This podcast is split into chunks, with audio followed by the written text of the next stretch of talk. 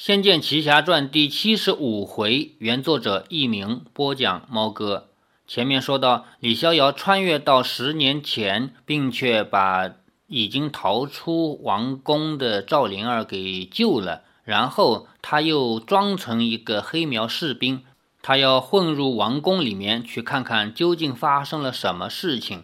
去王宫的路上呢，跟另外两个黑苗士兵同船。那两个士兵就在讨论着为什么发这样的大水，说居然屋后还发大水来淹我们，说屋后干嘛要跟我们整个黑苗作对？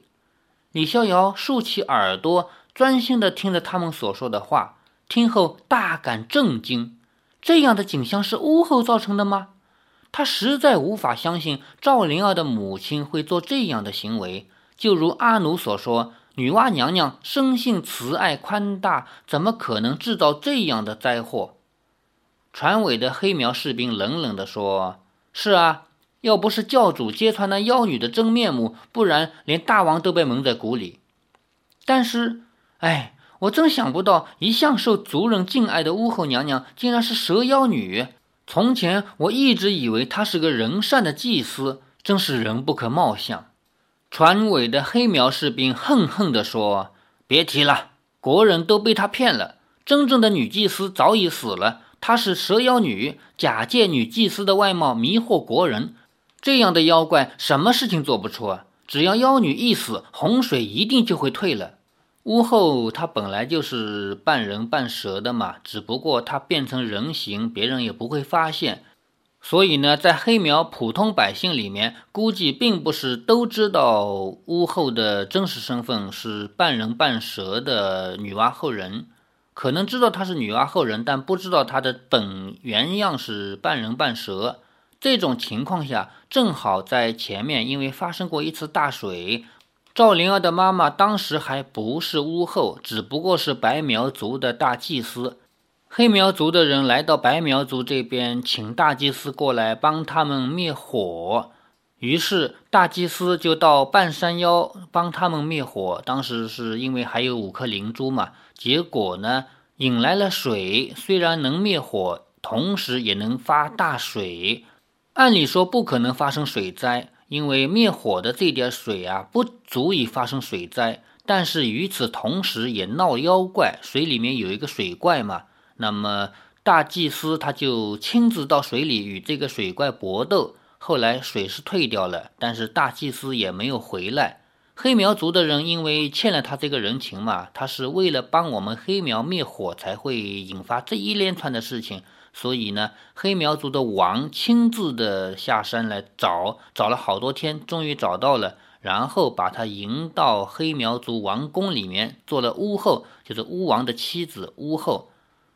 然后隔了几年以后，才有拜月教主栽赃陷害。拜月教主他自己在养水魔兽，导致水灾，但是呢，他又要栽赃给巫后，于是他就说巫后是蛇妖女，因为巫后的真实身份、真实形象是半人半蛇的嘛。回到小说里来，船头的那名士兵说：“就算她是妖女，可是你想。”大王和那个妖女毕竟是多年的夫妻，还生下了公主，一夜夫妻百日恩。妖女又生的，嗯，生的那么美丽，你说大王狠心处死她吗？船尾的黑苗士兵说：“我想教主突然召集我们所有人到王宫，一定是有重要的决定要向大家宣布，或许就是诛杀妖女。”船头的士兵说：“这可就好了，大王狠不下心，咱们可狠得下。”船尾的士兵恨恨地说：“妖女害死我家小，他可真狠得下心。”李逍遥总感到事情没那么简单，但也不便说什么。他一直不讲话。船头的士兵感到不大对，向李逍遥问道：“喂，你对巫后难道没有半点痛恨？”李逍遥连忙含糊地应答说：“呃，我在找我同伴，有先回来的，应该在这附近了。”黑苗士兵说：“也该到了。”这时，船已经驶向岸边。虽然是一片黄沙泥土，但是黑苗族的人民扶老携幼，络绎不绝地走在路上。他们看起来都十分憔悴，全朝着一致的方向行去。在路的尽头之处矗立着高伟的宫殿。宫殿所建之地原本是高于一般的民居，再加上地基和殿阶，就是台阶，更是比普通的民房干燥而远离洪水。那士兵对李逍遥说：“你还站在这里干什么？还不跟你其他兄弟会合去？你快去找你们那些一队的人会合好了，去王宫报道。”李逍遥忙说：“好，是是，我去，多谢。”他一溜烟下了船，很快便混入人群之中，以免被发现。李逍遥因穿着黑苗士兵的服装，居民们见了都让他三分，没有敢上前与他攀谈，倒让他落得轻松，免去了假装口音的麻烦。但听得身边的老人喃喃自语，说：“屋后怎么可能是妖女？不大对呀。”他的家人说：“爹。”您别再不信了，是大王清楚还是您清楚啊？那老人仍十分不满，说：“都说屋后要害人，他害老百姓做什么？我不信。”其他的百姓说：“哼，老丈，你别不死心了。我说这些年来，黑苗和白苗一向水火不容，白苗族会让他们的大祭司嫁给我们大王，就是不安好心。”另一个人看了李逍遥一眼，说：“可不是，现在细想起来。”想必是白苗因为兵力比不过我们，就想出了这样阴险的手段。人群之中的李逍遥惊愕了，这样不合理的推测竟能成为舆论，背后必定有人在掌控着一切，能让一个温柔的王后突然间成为一切阴谋的祸首，这得需要多么厉害的手段？不过，要让人民不再信任巫后，甚至还要累积无辜的公主。想必真正的原因还是出在洪水以及人民流离失所所造下的极度不安吧。这时又有人说，官兵叫大家去王宫集合，不知要宣布什么大事，会不会已经杀了巫后了？李逍遥也不由得担心起来。巫后一个人在宫中势单力孤，想必她是放弃了自己逃命的机会，才有办法让女儿逃出险境的。这一路上尽是哀叹与怒骂之声，性子软弱的怨恨为何天降大水，性子强硬的主张诛杀首恶，总之就是不离对巫后为祸的怨怒。李逍遥与众百姓一同前往王宫外的广场，最前方立着数丈高的高台，高台下面还围着几层的平台，平台上竟是穿着绯黑色长袍的拜月教教徒。底下的是士兵，这与更外围的民众之间形成了一道不可跨越的尊卑鸿沟。那高台在拿着刀枪的士兵和较重的护法之下，更显得高不可攀，在王宫前散发出更有威势的力量。这个呢是小说补出来的，在游戏里面谈不上这个高台不高台，而且游戏里面也没有出现民众，只有一些拜月教教主还有士兵。在高台的正中央，并没有任何人，只有几名贵人立在高台边，似乎在等着什么。不久，一道灰色的高大身影由宫内闪了出来。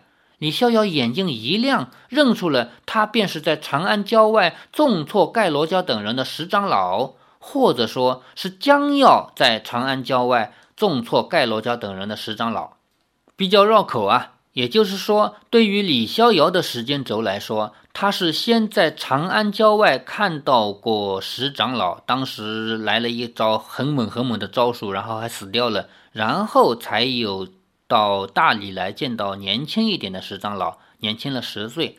而对于石长老的时间轴来说，他是现在先在大理给李逍遥见过，然后隔了十年以后，又在长安那边给李逍遥见过了。他高大的身影奔至台前，喝道：“你们聚集在这里想做什么？这里是王宫，你们想造反吗？”他的声音就像一记巨雷，震得众人心头大悸。一时间，聚集了上万人的广场居然寂静无声，连他的呼吸声音都听得到。我前面也跟大家提到过，石长老他不是坏人。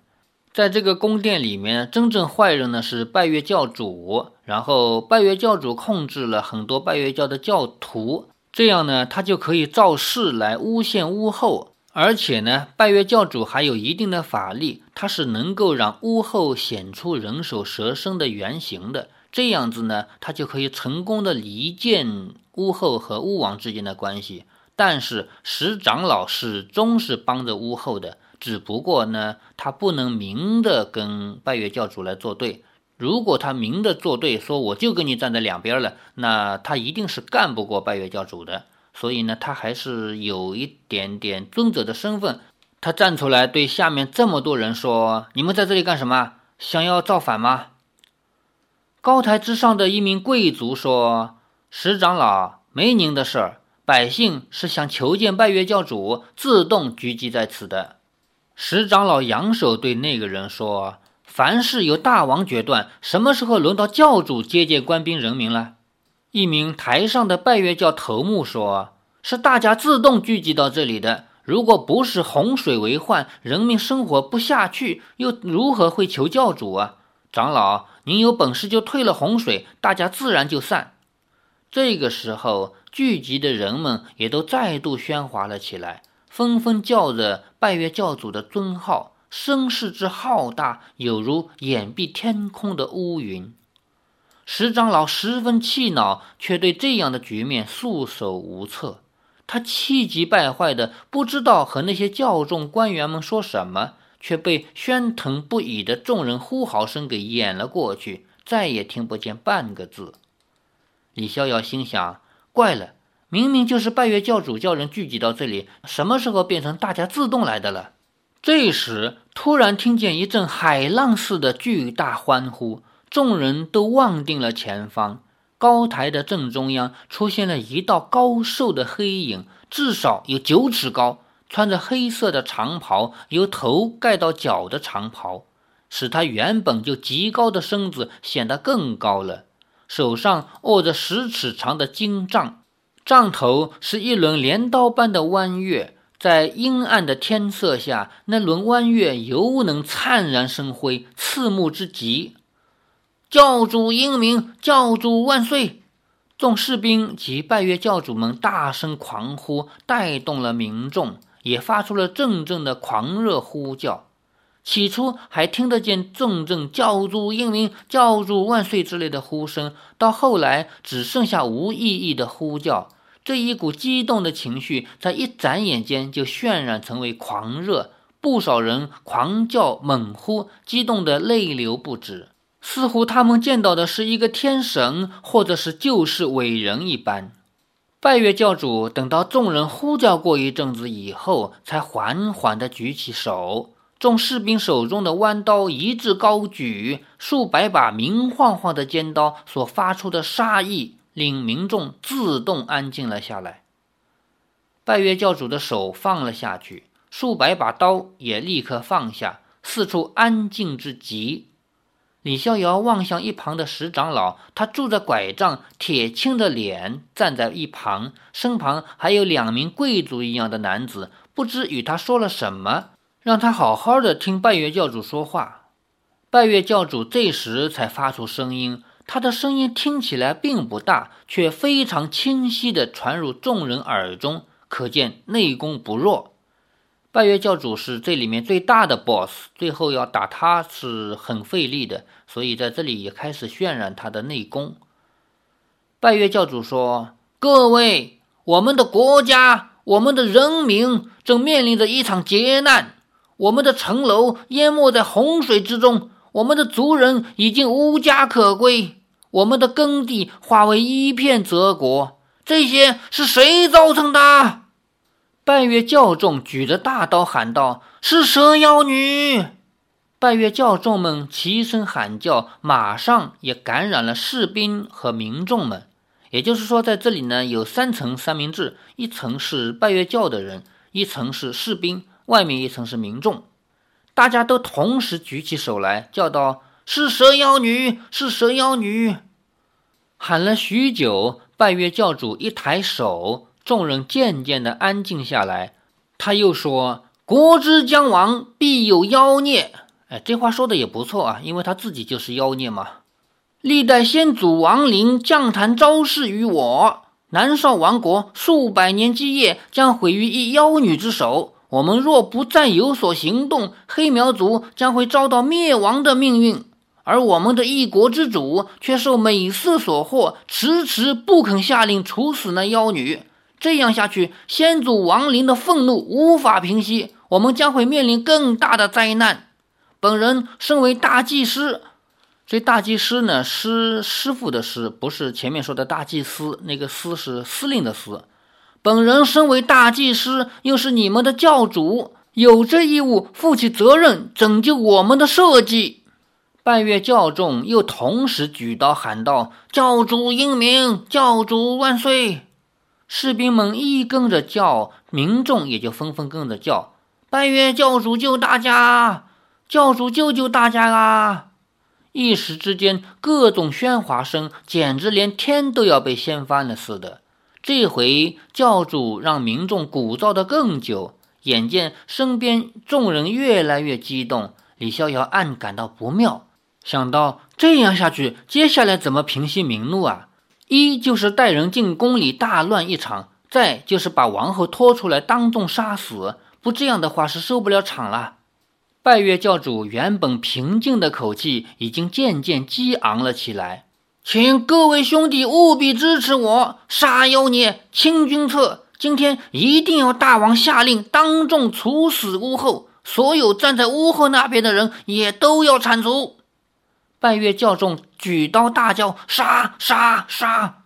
民众士兵没有一个不是红着眼大叫：“杀杀杀！”石长老纵身一跃，便笔直的跃上高台。许多拜月教众和贵族护卫们竟拦他不得，连忙横刀护在拜月教主身前，对石长老说：“你想干什么？你是巫后党的妖人吗？想对教主怎么样？”石长老立在原地，与拜月教主隔着两三尺之遥，说：“教主，你如此聚众喧哗，根本就是犯上。”大王纵然有所不是，毕竟是我们的大王。你带兵包围王宫，已经令人起疑你的动机，又把民情挑得这样不可收拾，难道你你？拜月教主凛然说：“挑起群情激愤的不是我，而是民意。如今遍地哀鸿，要救大家于水火之中，就得用非常手段。我上应天命，下恤民心，就是为了不忍见大家流离失所，才挺身而出。石长老。”大家的苦难你没有瞧见？他这一番正气凛然的话，让石长老半个字也说不出，只能结结巴巴。远处的李逍遥自然不知道他们说了什么，但身边的人越来越激动，自己若再待下去，恐怕会来不及救屋后了。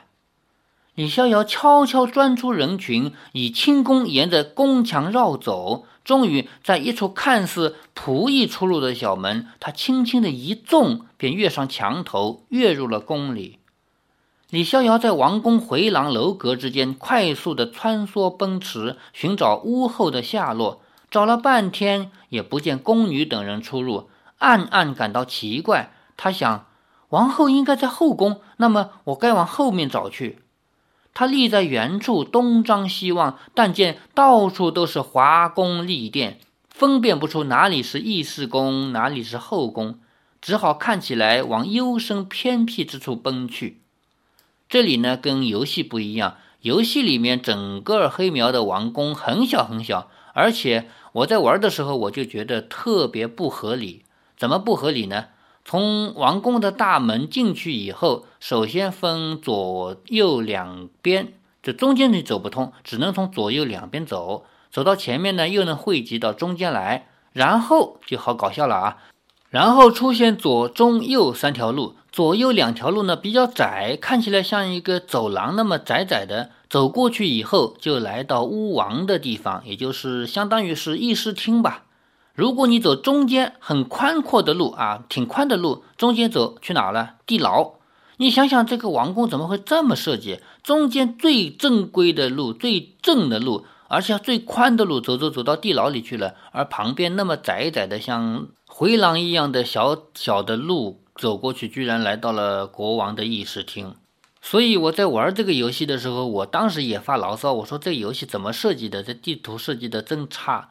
不管它了。反正从游戏改成小说以后，必须要还原一个宫殿应有的规模，游戏里边它很小，那么现在在小说里面就说了，这个宫好大哦，而且你根本就分不清。他作为一个外人，哪里知道哪里是义师宫，哪里是后宫啊？只好看起来比较幽深的偏僻的地方去。但不久，他就奔到一处空旷简陋之地，只有一座极大的炉子，周围堆着许许多多废弃物以及柴草。李逍遥想到，这必是烧废弃物之处，王后不可能住在这里，我得换个方向。他正要回头，竟听见两阵脚步声往他这个地方来。李逍遥连忙身子一闪，躲在柴堆之后。那两人的脚步声颇为沉重，似乎抬了什么重物。其中一个人说：“外头的叫声连宫里都听得见，大王恐怕心里不好受。”另一个人说：“哼，谁叫他沉迷美色？教主是大家唯一的信仰，他也身兼大祭司之位。”要说人们信谁，信大王的多，还是信教主的多？李逍遥看清了两个人所扛之物，不禁一愣。那是一个担架，担架上叠放了三具尸体，都十分枯瘦。他们把扛尸体的担架放在大炉子前，李逍遥惊心暗想：他们不会就这样和废弃物一起烧了吧？再细看那几具尸体，竟有男有女，看样子也不像宫里人。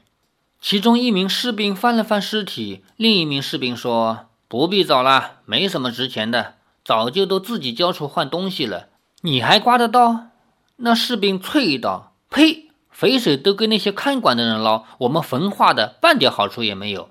也就是说，有人看管这些人，如果死了呢，扔出来给烧掉；而那些看管的人，假如死人口袋里还有点东西的话，都给他们捞了。”另一个士兵说。人比人气死人，看守的还在怨不放他们出去抓人，抓人的简直就是宝刀撑死啊！这些汉人交出的宝物够了，就放他们逃出南邵；不够的，嘿嘿，稀里糊涂抓过来，谁不是刮的宝宝的？李逍遥越听越惊心。那两名士兵将炉口打开，丢了一具尸体进去，说。这些汉人还真是不识好歹，叫他们在脸上刺个青当奴隶就可以保住性命，却偏偏不要。李逍遥听得既心寒又咬牙切齿，心想：如今你们把南少城里的汉人全抓了当奴隶或者屠杀，还有半点人性吗？他们把尸体全部抛入焚化炉之中，李逍遥突然一跃而出，两个人都还没看清是怎么回事，已经双双。被点住了穴，接下来呢，李逍遥就要利用这两个人来寻找屋后，同时呢，也寻找到一些被关起来而暂时还没有死的汉人。当然了，这些汉人的故事，还有包括这个焚化炉的故事，是小说编出来的。原来游戏里边没有这些。游戏里面，李逍遥走进宫殿，可以直接走到地牢里面，直接找到屋后，没那么大，因为这个迷宫很小嘛。